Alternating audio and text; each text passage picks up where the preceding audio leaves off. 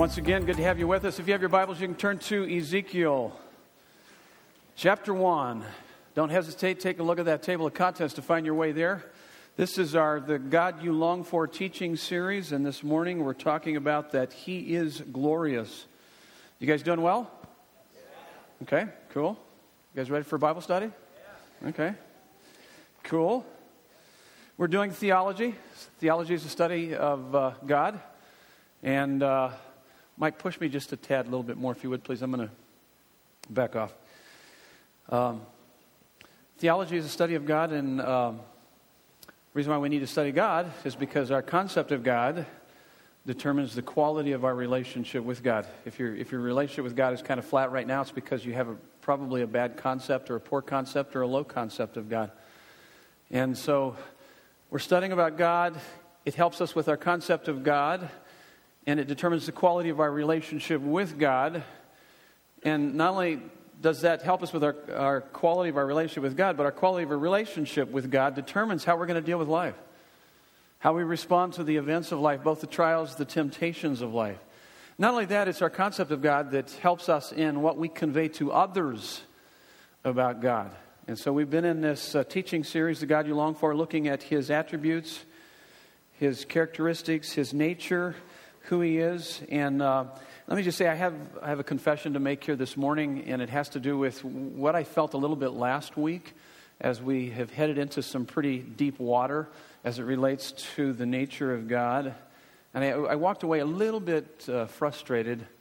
And uh, up to that point, I think I'd been feeling somewhat decent, but, but it kind of hit its peak when we started talking about the holiness of God. Probably started when we were talking about the Trinity, and then you know, the uh, God is everywhere, Psalm 139, and it's just like, wow. I mean, these topics that we're hitting are just, they are uh, really overwhelming. In fact, here's, here's the thing, there was a couple things that came to mind as I prayed this last week, and I, I felt like the Lord was uh, making very clear to me. And here's the first thing uh, that as we have, been in, we have embarked upon this study, that God is so great and so good that any attempt to portray or convey him falls infinitely short no matter how hard we work.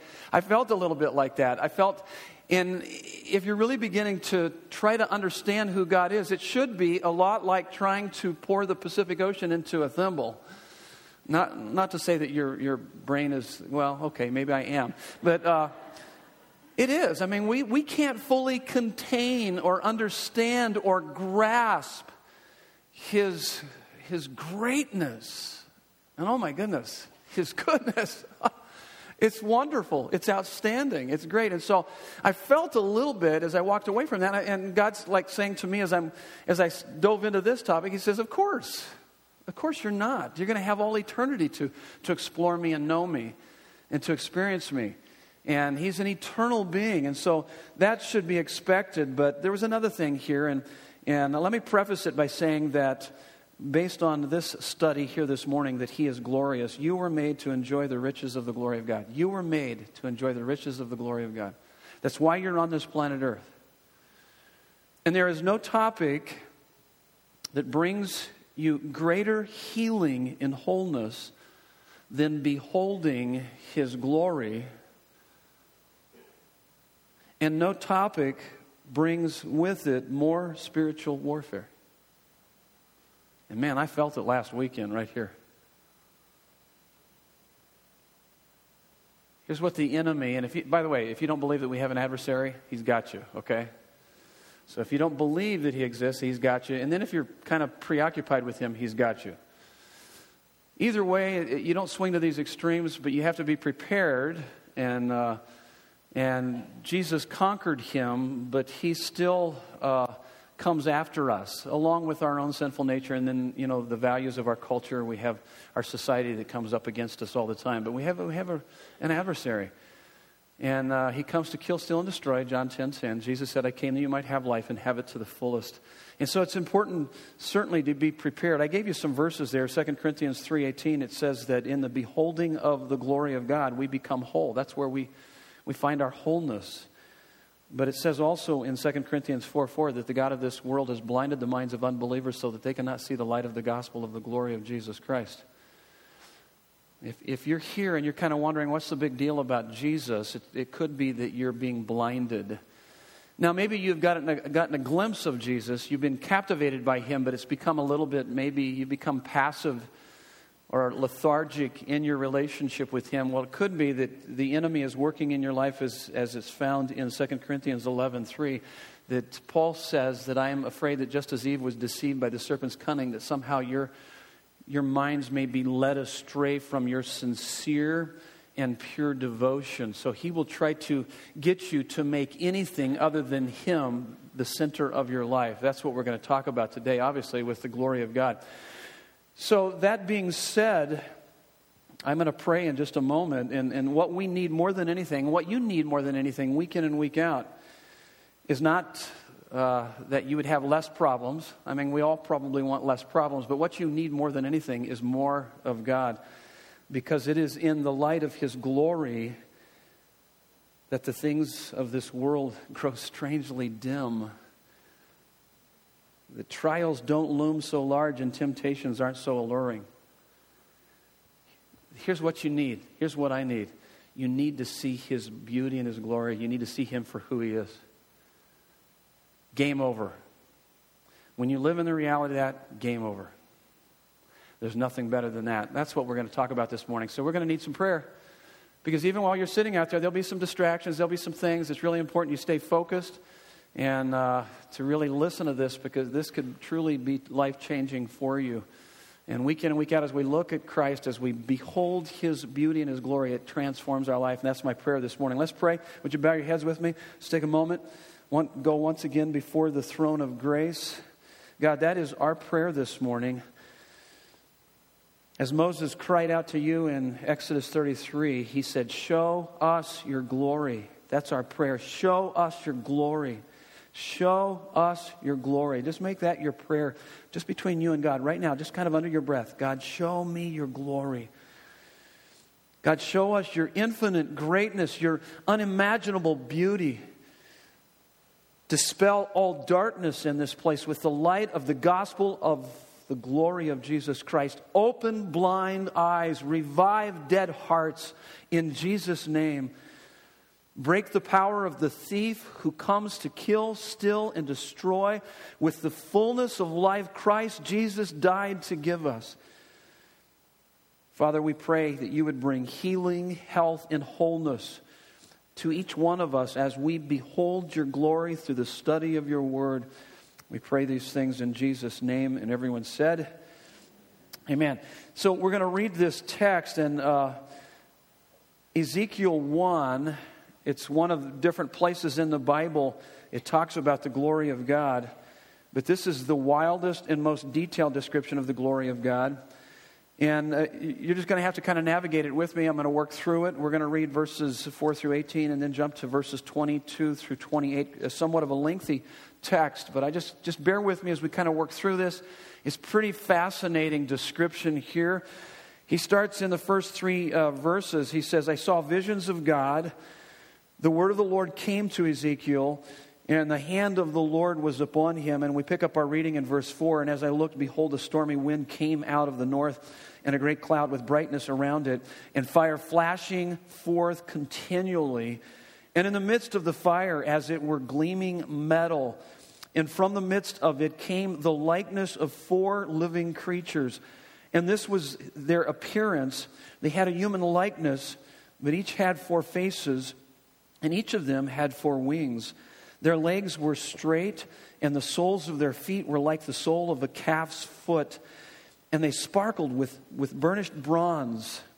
Under their wings, on their four sides, they had human hands, and the four had their faces and their wings thus.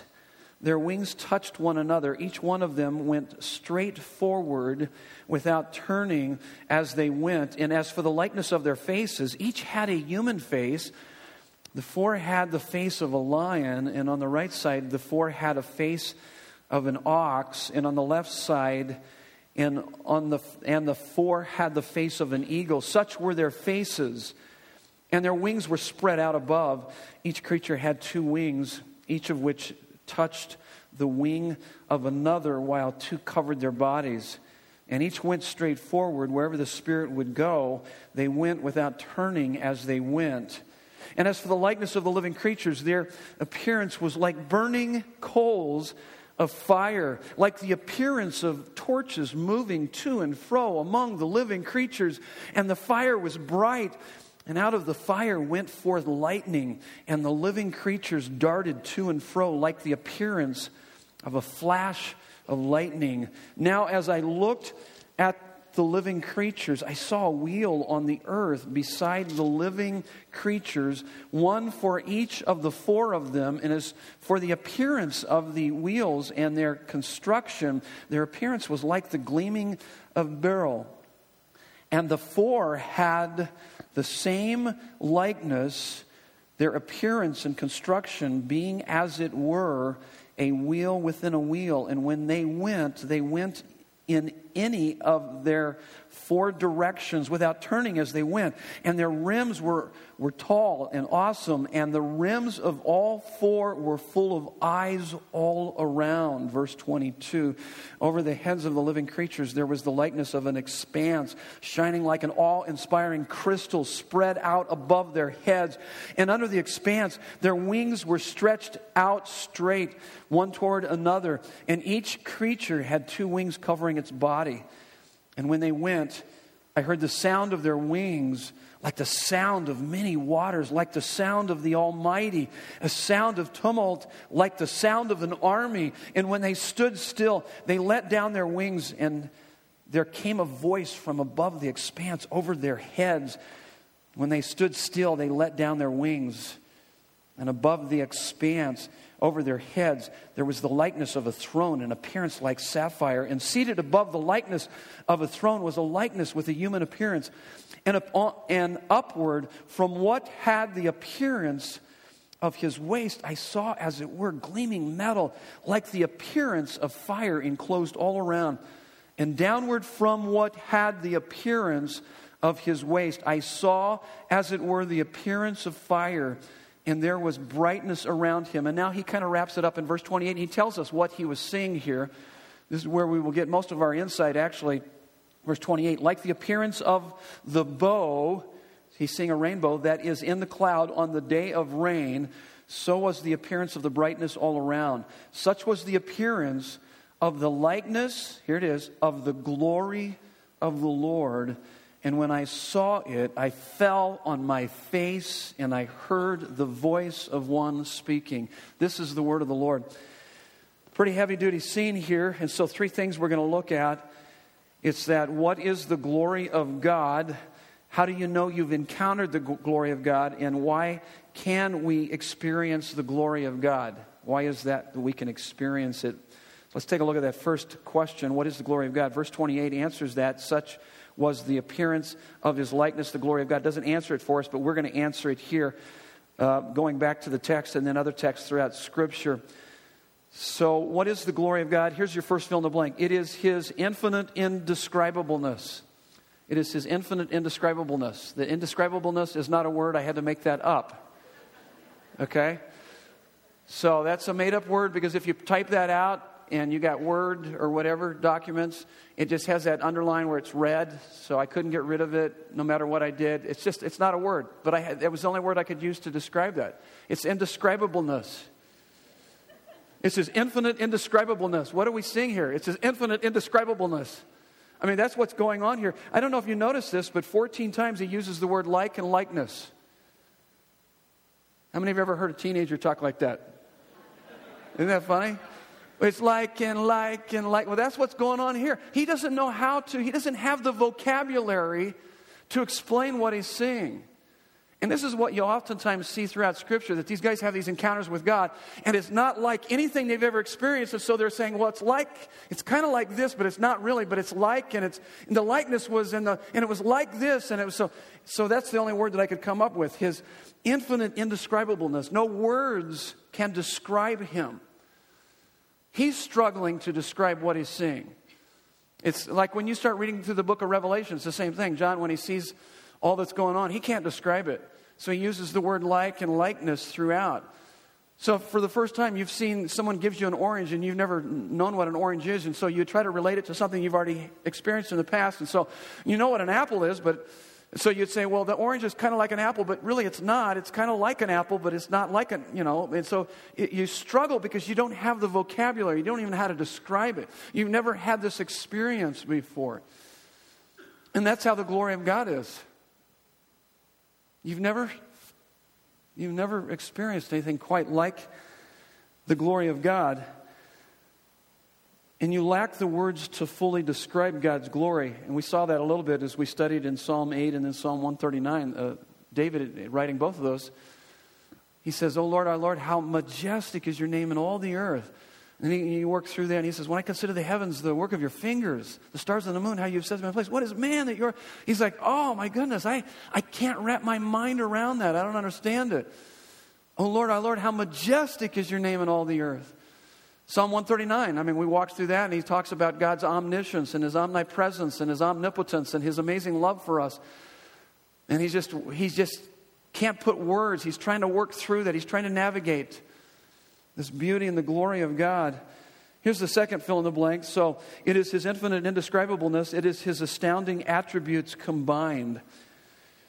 When we studied Psalm uh, 8, it says, Oh Lord, our Lord, how majestic is your name. Anytime the Bible uses the word name, it's speaking of character. When speaking of the name of God, it's speaking of his character, his attributes combined, all of who he is. He's saying, Wow, when I look at all of who you are, how majestic is your name, your character, your attributes, your greatness, all of who you are. Proverbs 9:10 says that the name, the attributes of God, the character of God, all of who God is is a is a tower, is a high tower and the righteous run to it and are safe. It's a great verse that we find safety in, in his character and in, in his attributes and all of who God is. How many are familiar with the term synergy? You guys familiar with that? I had not really encountered that term much until I uh, became a medic with Phoenix Fire and went through their, their training, took anatomy and physiology, and then understood. I had to do some studies on, on with drugs and uh, understanding drug profiles and all that, how drugs interact. And it's interesting, the word synergy, it talks about how drugs interact with alcohol, and they say don't drink alcohol when you're taking certain meds, and because of the synergy effect. Here's the definition for synergy the interaction of two or more agents or forces so that their combined effect is greater than the sum of their individual effects. So with synergy, it's not 1 plus 1 equals 2. It's more like 1 plus 1 equals 5 or 10. You, you add the combination together. And so it is with the attributes of God. It's great that we know that God loves us, but we also need to know that He's, uh, that he's all powerful because He might be loving, but if He's not all powerful, He really can't take good care of me. And we also need to know that he's wise because he might be loving, but if he's not wise and really knows what's in my best interest, he really can't really love me like he needs to. And yet the Bible makes it very clear that he has all of these attributes. Yeah, he's, he's infinite in love or infinite in wisdom, he's perfect in love. And he's unlimited in his power. And yes, the more you begin to see that, it creates this synergy and this sense of comfort and trust in him. And that's, that's the idea of, of the glory of God. We studied the holiness of God last week, and His holiness, the holiness of God is His incomparable, transcendent perfection by which He has no competition and He has no contamination. And what we learned about His holiness is that the holiness of God is the core of who God is, infiltrating all of His attributes. And I, I was trying to make a distinction between the two. So, so God's love is holy love. His wisdom is holy wisdom. In other words, there's no contamination. There's no, uh, he, he's completely pure in what he does, and there's no competitors. Nobody can compete with him. And that's the holiness of God. And so the holiness of God infiltrates all of the attributes of God, but the glory of God is his astounding attributes combined. So it kind of gives you a little bit of an idea. And so what is the symbolism of all this stuff that we just read? There's just tons of symbolism here. We're not going to spend a lot of time on it, but let me just identify a couple things. Verses 10 through 11, all the different faces represent his many attributes. You got the face of a human, a lion, an ox, an eagle. Verse 17, you've got the wheels. The wheels are his omnipresence, he's everywhere. Verse 18, eyes on the, uh, on the wheels. His, is God's omniscience. He sees everything. So it's pretty, pretty fascinating picture as you study through that. Here's the third thing about the glory of God is that it is his supreme significance. It is his supreme significance. Isaiah 6, I've, I've, made reference to that back last week, and then I'll talk about it now. But it's Isaiah encounters God. He's high and lifted up. His train fills the temple. He sees the angels. But I mean, it shakes his world. It's interesting when you study that when God shows up at different times, he shows up to Isaiah and tells Isaiah, shake.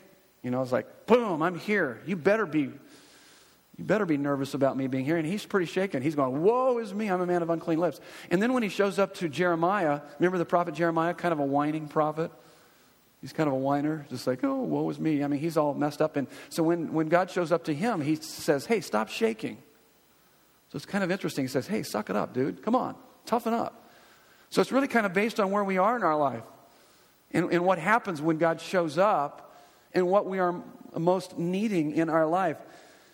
And uh, this idea of the glory, the glory of God, it is His supreme significance. The Hebrew word for glory in uh, our text here, verse 28, is kabod, and it means God's weightiness. And we have an English word with the same lexical range and functions in the same way. It's, the word that we have is matter. And it means solid, substantial, and it also means importance, but solid, substantial. Here, let me illustrate this for you. I think this might uh, actually help you to see this a little bit more clearly. So it's talking about matter, weight, weight significance, importance, weight, significance, importance. And uh, and so I, I think the thing that we need to keep in mind here so it is his supreme significance. When the Bible says that God is glorious, it means that he is of supreme importance and nothing should matter to you like God. Does that make sense? Yeah. So nothing should matter to you quite like God. God should carry weight, significance, importance in our life. If anything matters to you more than God, then you are living your life for the glory of something really that will ultimately uh, crash and devastate you. So it's, it's kind of like this. I mean, you can see the, the weight, significance, importance between these two. If I drop this, there's that. That has certain mass, matter. But if I drop this, if I drop this, I got to lower it because that's too far up there. Nearly killed me this morning in the first service. But notice I grabbed my drink there, huh? Because I knocked it over in the first service, okay? Just so so that carries some weight. I mean, there's something that happens when God comes into your life. It's like boom, boom. Now here's the issue in our lives sports, uh, relationships, finances, romance is more like this in our life.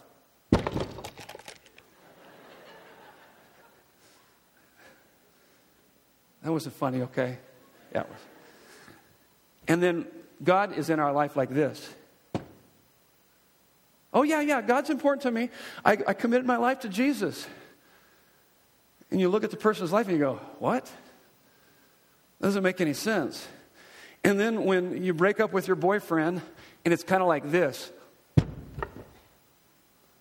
And things aren't going well with you and God, but it's like, ah, no big deal.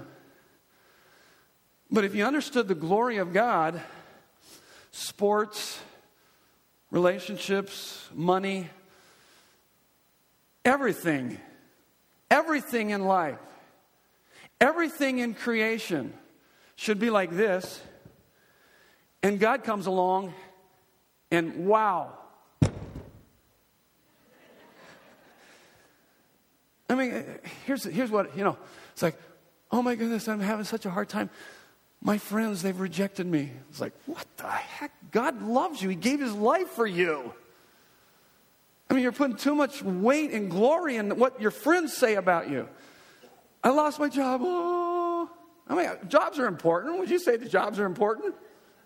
Okay. But, but is he your provider? Yes. I lost my job, but he's my provider. Yes. You get the point? Okay.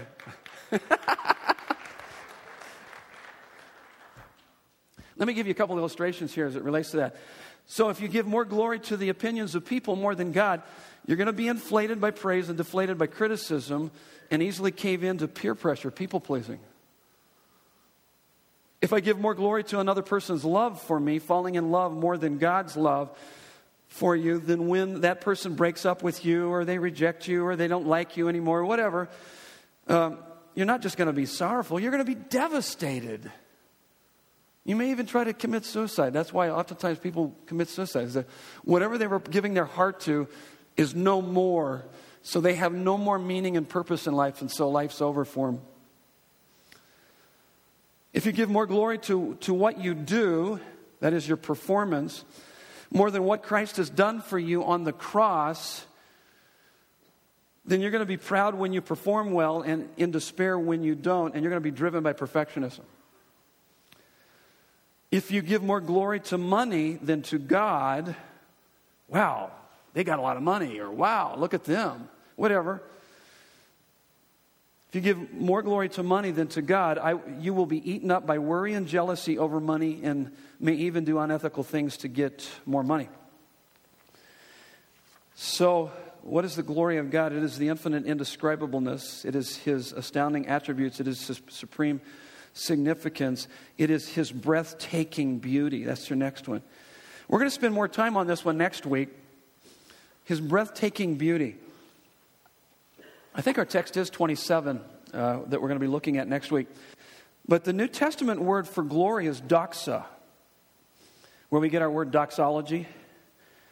And it means praise, wonder, and beauty. You've heard me say this that great theology, the more you get to know God, the study of God, produces, uh, it, it, it gives us a great psychology so, great theology gives us healthy psychology. Why would that be? The more I get to know God, the more I have a sense of, of His acceptance, significance, security I find in Him. Therefore, it brings a sense of wholeness. And that brings and it produces in you uh, a soul satisfying doxology. The, you, the, your response to His greatness is wow, and your response to His goodness is mmm, nothing more satisfying. And you don't serve Him to get from Him. You don't obey Him because you have to. You serve Him because you love Him. And it's a response of a heart that has been smitten by His beauty and glory. You want more of Him. You want to experience more of Him. You want to walk with Him. You want to put Him on display. You find Him to be amazingly beautiful. You are attracted to Him and find great delight in Him. Now, C.S. Lewis struggled with this he thought, this is crazy. Why does God command us to praise Him and to glorify Him? Sounds like some egotistical old grandma that needs her, you know, ego boosted or something. And that's actually, he kind of wrote a little bit about that. He said, why does God do that? And then all of a sudden he begins to realize that anybody that is healthy praises. In fact, let me read to you a little bit of a part of one of the things that he wrote. He says, The most obvious fact about praise, whether of God or anything, strangely escaped me. I had never noticed that all enjoyment spontaneously overflows into praise, unless, sometimes even if, shyness or the fear of boring others is deliberately brought, brought into check to check it. The world rings with praise. Lovers praising their mistresses, uh, read, uh, readers to their favorite poet, walkers praising the countryside. And he goes on through a whole list. And then he finishes this little article here. Or this article is finished right here. It says, I had not noticed how the humblest and at the same time most balanced minds praised most while the cranks, misfits, and malcontents praised least. So, what he's just saying is that people that are enjoying things in life, they're enjoying the weather, whatever, they, they're going to naturally praise. Praise is the consummation, it's the completion of the enjoyment of something. And so he started thinking about this. He says, wait a minute, when God's inviting us to praise Him, to glorify Him, He's inviting us to that which will bring us the greatest amount of delight and satisfaction. To know Him, to experience Him in our life. Nothing will satisfy us more. And uh, I mean, you guys know how that works in your life. You go to a great restaurant. I took, uh, I, I, posted this this last week. Some, some, a lot of you responded. My dad, it was his birthday, 78, uh, 78 years old. And I'm hoping he'll, yeah, praise God. That's, that's by God's grace and glory to God. And I'm hoping he'll go to 100 because then that means that I'll have some distance there, that it means that I'll go that much further too. Maybe, I don't know. But we'll see. But I, I, we'll see how, you know, how much God has for him because he's the one that calls the shot there. But I took him and he, he likes hamburgers, so we took him to Five Guys. And then he likes uh, lattes, took him to Starbucks afterwards. And so uh, we just had a great time eating Five Guys hamburgers. How many have ever been to Five Guys? So that's a great place, isn't it? You guys like it? It's good, good hamburgers. Oh, somebody back there shaking their head. But, uh, but it's a good place. But when you're enjoying something, like we were enjoying the hamburger, what I have on my hamburger is that I put, uh, how close are we to lunch? But uh, it's a great hamburger, but I, I put the lettuce, tomato, uh, relish, uh, uh, onions. What do they do to the onions? They, yeah, whatever, whatever you said. It's not fried, but they. Yeah, but it's good, whatever it is. I like it. And then barbecue sauce, and then the fries are really good. But what are you doing? You're praising. We're drinking our lattes, and we're like, "Woo, this is a good latte. Thank you. Woo, yeah, praise God." You know, and that's uh, there's praise, praise, and all he was saying is that when you know God and you experience God, that praise is going to naturally come from your from your mouth, from your life, from who you are. Moses Exodus 33, part of our prayer when we started, 33:18, he's taking the nation of Israel and they're going to be going through the wilderness to the promised land. And this is what he says Show us your glory. And in essence, when you study that, uh, God, he's asking God, he's saying, God, we would rather have your glory, your presence, and wander around in the wilderness than to go into the promised land without your glory. What was he saying? all the treasure, all the blessings, all the wealth this world has to offer doesn't even come close to the treasure of having you at the center of our lives. having God. Even as C.S. Lewis said, he says, the man who has God in everything else has no more than the man who has God alone. I mean, do you see God like that? That's the glory of God. If you're beginning to see that, that's the glory of God. We spend a lot of money on music and, because we, we love the beauty of music and homes and vacations that are all beautiful, but they are only gifts from God and pointers to the only place where our ultimate desire for beauty will be fully met, and that is in the glory of, of God. There's nothing more beautiful than the glory of God. Once you've encountered His glory, you want Him infinitely more than you want anything else. Another quote. This is actually from Piper, a, a study that he did, and he was. Uh, he used this as an illustration. This guy by the name of Charles Meisner, who, uh, or Misner, who's talking about Albert Einstein. I want, you to, I want to read this to you, just see what he's saying here. He says, A scientific specialist in general relativity theory, Charles Misner, or Meisner, I don't know how to pronounce his name, expressed Albert Einstein's view of preaching like this. I do see the design of the universe as essentially a religious question. That is, one should have some kind of respect and awe for the whole business. It's very magnificent and shouldn't be taken for granted. In fact, I believe that is why Einstein had so little use for organized religion, although he strikes me as a basically very religious man. he must have looked at what the preachers said about God and felt that they were blaspheming. He had seen much more majesty than they had ever imagined, and they were just not talking about the real thing. And then Piper goes on and says Einstein died in 1955. If he were alive today, his indictment would be even stronger because today we have the Hubble telescope sending back infrared images of galaxies of a hundred billion that may exist from as far as you know as we can our eyes can see and the telescope can see. God spoke that into being. It is a playground for the almighty and over against this majesty we have a steady diet of sunday morning practical how-to's and psychological soothing and relational therapy that betrays sooner or later that the preachers do not know God as they ought and do not regard Him as infinitely glorious and worthy of one focused hour a week. They are just not talking about the real thing. Einstein felt instinctively if the God of the Bible exists, and if pastors and missionaries really know him and count him their greatest treasure, then something is profoundly wrong.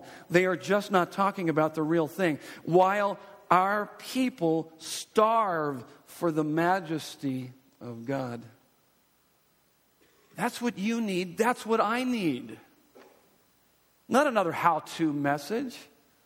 That'll keep you in the wilderness, circling the mountain. You need to be captivated by the glory and the beauty of who God is. That's the Christian life. So, how do we know that we've encountered the glory of God? Back to verse 28. And when I saw it, I fell on my face. I was talking to Joe Bridgewater this morning. He said, and you'll notice that that guy didn't fall asleep either.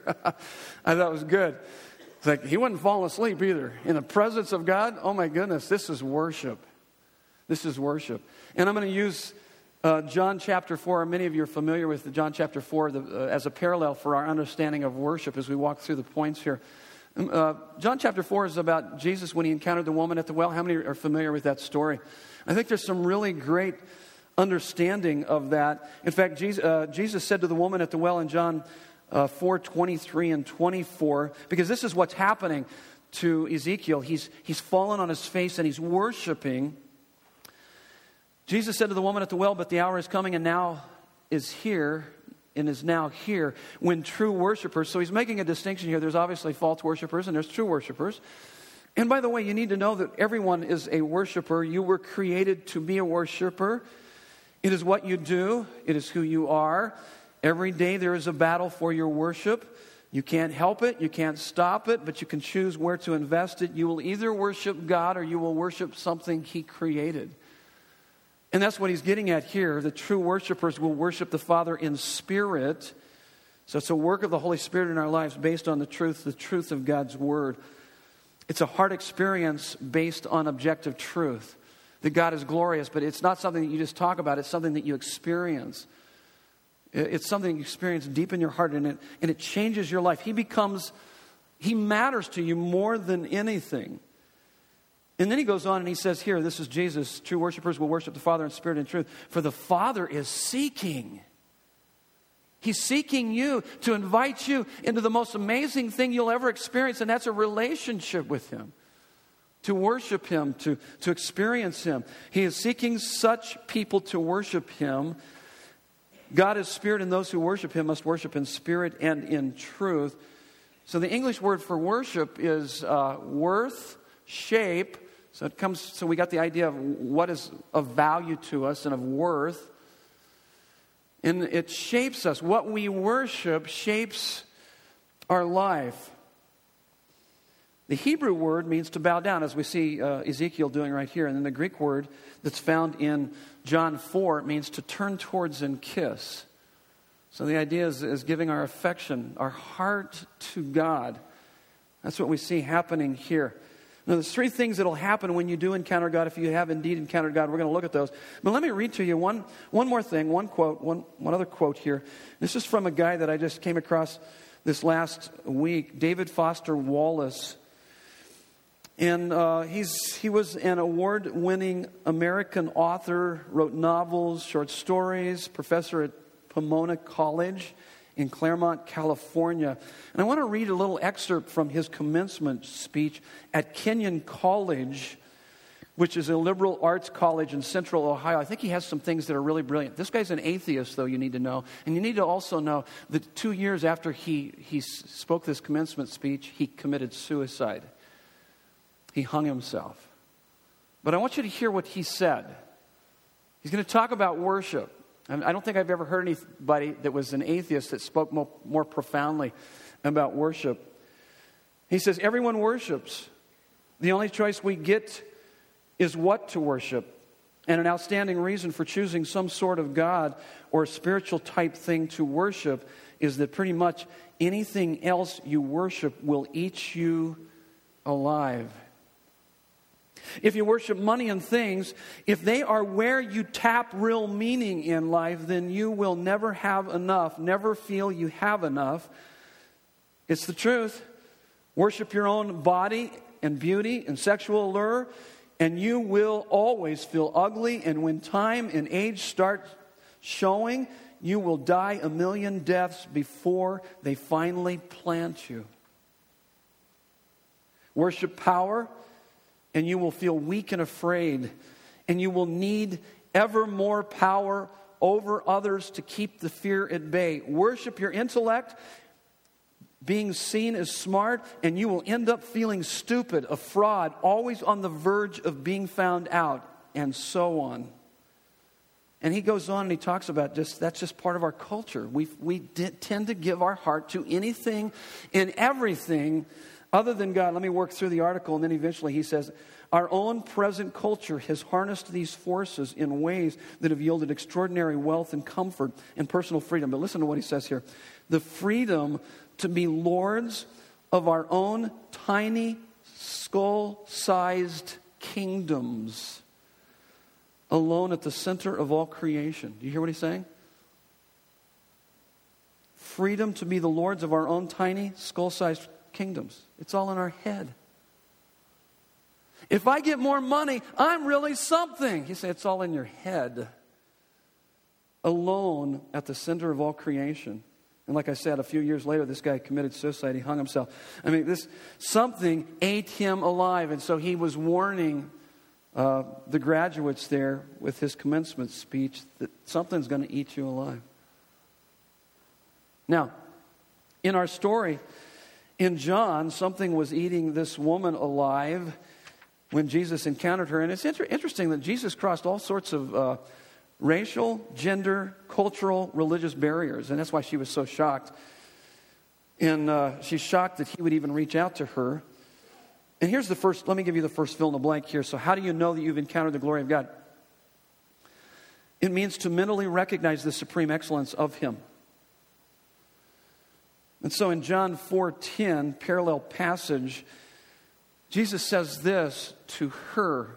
She's like shocked. She goes, "Wow, why are you, I can't believe that you would ask me uh, for a drink." And Jesus responds, "If you knew the gift of God and who it is that is saying to you, "Give me a drink," you would have asked him, and he would have given you living water." Who's he talking about there? He's talking about himself. He's talking about himself. He's saying, if you had a clue about who you were talking to, you would quit chasing after the things you chase and you would look to Him and you would come to Him and find living water. You would ask me to satisfy the deepest longing of your soul. That's what he was saying. John 6:35 a few chapters later in the Gospel of John, Jesus said this, I am the bread of life. He who comes to me will never go hungry. He who believes in me will never go thirsty. That's amazing. Do you believe that? Have you had that sense of satisfaction that can only be found in Him? So it's to mentally recognize the supreme excellence of God. But here's the next one to emotionally find your deepest pleasure in Him. So she's still kind of grappling around with this whole idea and she's trying to figure it out. And, and so Jesus says to her, Everyone who drinks of this water will be thirsty again. What was he talking about? He's talking about the well there, but he's talking about in a metaphorical way, he's saying that you drink from the well of, of, of relationships or money or climbing the corporate ladder or whatever it is. Guess what? You're going to be thirsty again. But whoever drinks the water of the water that I will give him will never be thirsty. The water that I will give him will become in him a spring of water welling up to eternal life. So, to mentally recognize the supreme excellence of God, to emotionally find your deepest pleasure in him. Here's what's amazing about the gospel. And some of you, this is, might even be new to you. I know there's a whole lot of people in America that don't understand this. And they claim to be Christian, but they don't understand it. So, do I have to make a choice between the glory of God versus my happiness? I want my happiness and I want to pursue and I want to be happy, but do I have to make a distinction? So, if I live for His glory, then I can't really be happy. Or I can be happy and then not live for the glory of God. Wait, wait, wait, wait, wait. Time out. They're one in the same pursuit.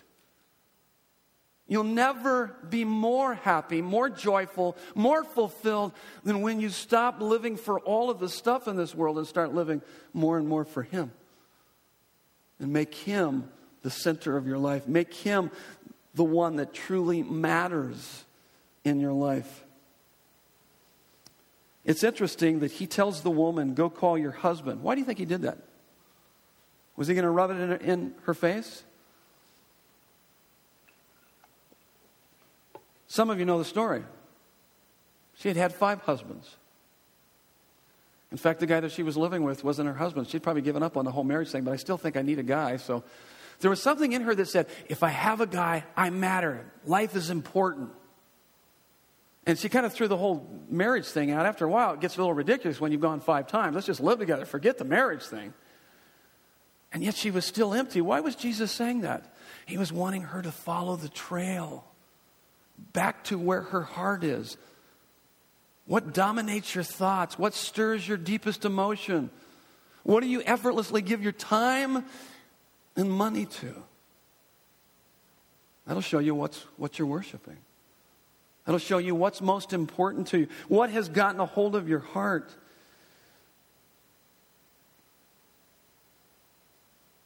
It's interesting when we say to emotionally find your deepest pleasure in Him. It's not finding your deepest pleasure. It's not from Him, it's in Him. And here's the third one to volitionally live every moment of your life for Him. That's the third thing. This is how you know you've encountered Him. To mentally recognize the supreme excellence of Him, to emotionally find your deepest pleasure in Him, to volitionally live every moment of your life for Him. The disciples come back from town with food. They offer it to Jesus. Jesus says, and they were pretty hungry, there's no doubt about it. But Jesus says, Nope, I don't need any. And they go, What? That's crazy. And then Jesus says something that's pretty profound. Maybe you're familiar with it. He says, My food is to do the will of Him who sent me and to accomplish His work. He says, My, my, um, I have food, I have satisfaction in just living my life, not for me, but for the glory of the one who sent me. So, let me ask you this. This is pretty serious. We're, we're going to finish up in just a moment. We'll knock out the rest, and then there's a video I'm going to show you. But here's my question for you Does this stuff even in the slightest bit stir you? Does it move you? Is there something happening inside of you? Man, if you could sit through a message like this and just like, when is this going to be over? I'm going to go to Five Guys.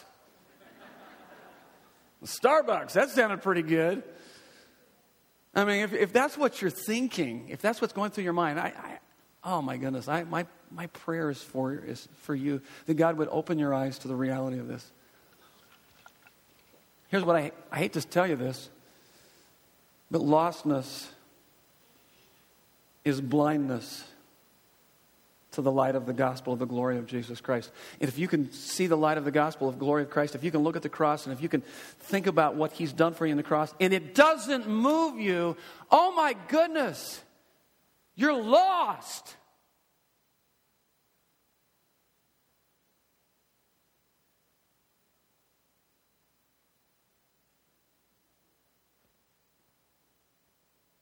And I would pray that God would open your blind eyes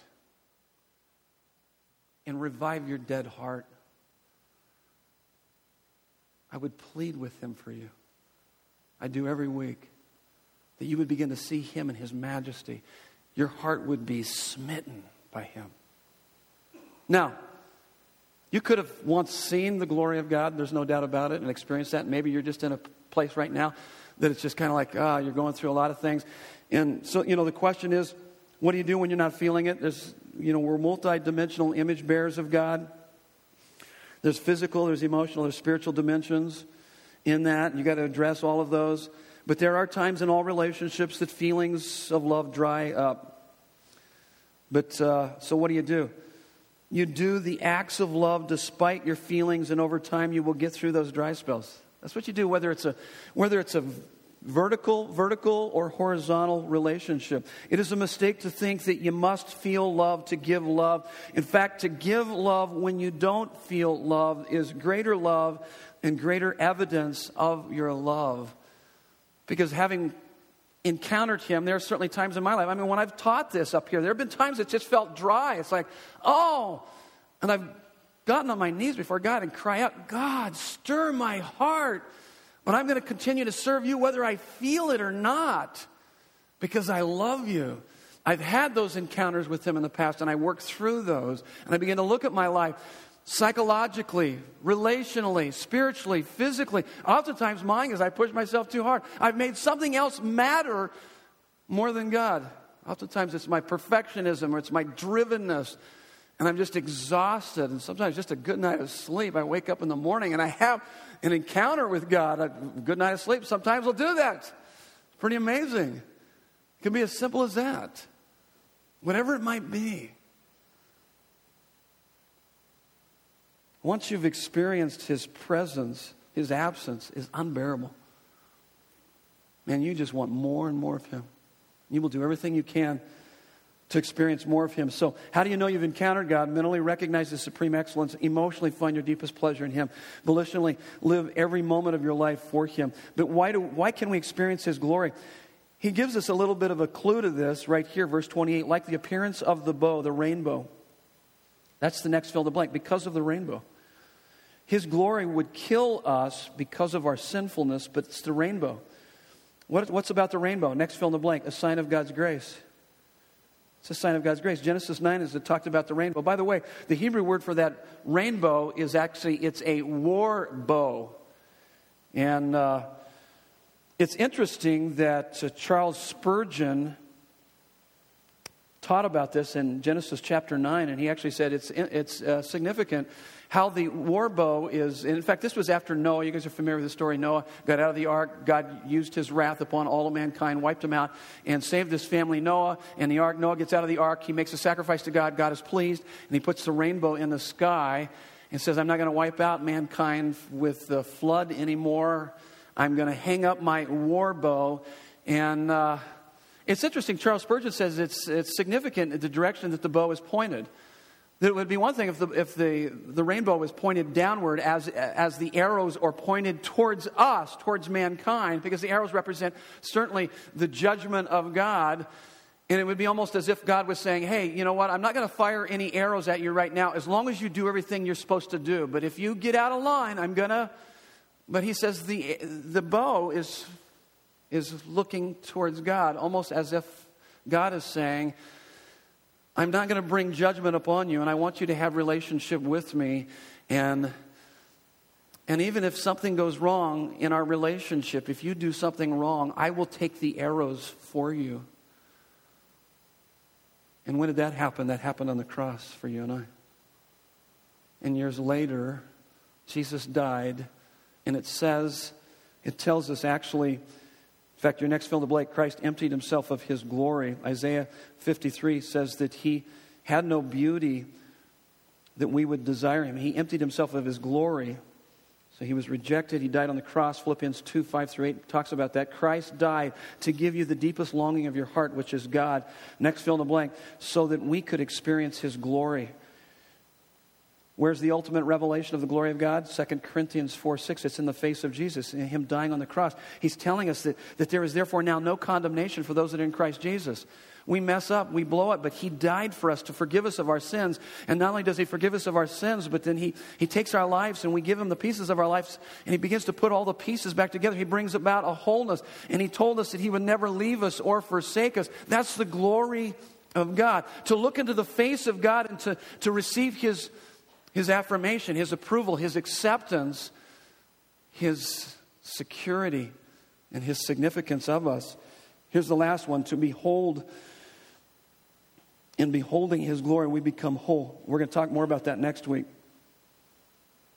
So, as we behold him, as we make him, that he begins to matter more than anything, that's where that wholeness begins to take place in our life.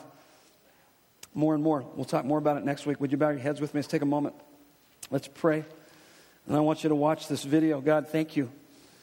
Thank you for your grace. Thank you for your goodness. Thank you for this message. God, we we long to see your glory. And even as we play this video right now, Lord, may, there be a, may this be a place of worship, a place that, that we experience you, that we would know you and experience you, that we'd find our deepest satisfaction in you. We pray this in Jesus' name. Amen. Stand with me for closing prayer.